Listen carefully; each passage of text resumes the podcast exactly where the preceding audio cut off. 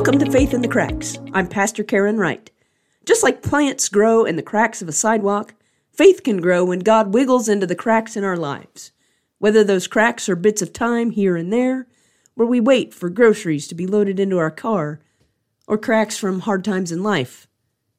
When we allow the Spirit to seep into the cracks, new life can begin to sprout. Episode 39 Holding On to Hope. I think with everything that's going on in the world, it's not uncommon for people to feel hopeless.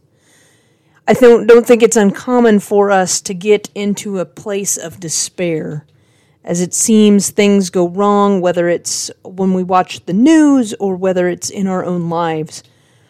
And I was reading Isaiah chapter 43, and this is a book this part of Isaiah was written when the people were in exile and they're getting ready to return to Jerusalem. And these are people who have lived in Babylon.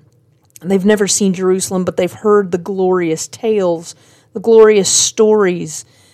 And in verse 19, God comes along and says, Do not remember the former things or consider the things of old. I'm about to do a new thing. Now it springs forth. Do you not perceive it? I will make a way in the wilderness and rivers in the desert. And I just have thought about that and pondered that is that moment when we get stuck in the past. We get stuck clinging to what we know simply because it's what we know. We get stuck in the mire that is the news cycle. And I love that this do not remember the former things don't hold on to those because God is going to do a new thing. And so, for people who have that story of the Exodus ingrained in them, that God was with them through that quail and manna in the desert, that God being with them is their hope. We need to hang on to that too.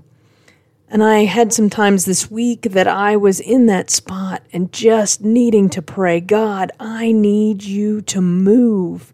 And I need you to move in a big way. And really, what it boils down to is God, I need this river in the desert. I need you to make the way in the wilderness. I need you to do, to start this new thing. I need to see it.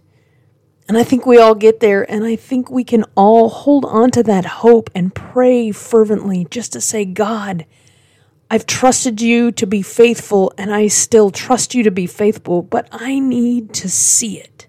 I need to know what that new thing is. I need to sense it springing forth. Because I think sometimes when we hold on to hope, we need those moments, those glimmers that, hey, this will be the new way. This will be the path in the wilderness. This will be the river in the desert.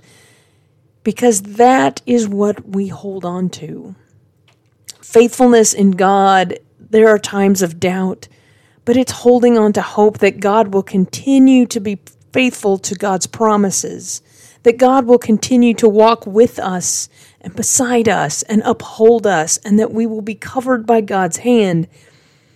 And so I hope as you go through your week, we're in a really tough news cycle at this moment in life. But I hope as you go through your week, that you can be on the lookout. Where is God doing a new thing in your midst? If you are needing a river in the desert, what does that look like? How can you pray to say, God, I need this river. I need this life giving water.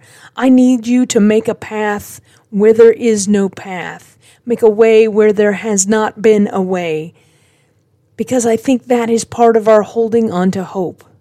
That hope that God will respond and will answer. And so, my friends, let's hold on to hope. Let's hope for a path to a peaceful way forward in so many aspects of our world.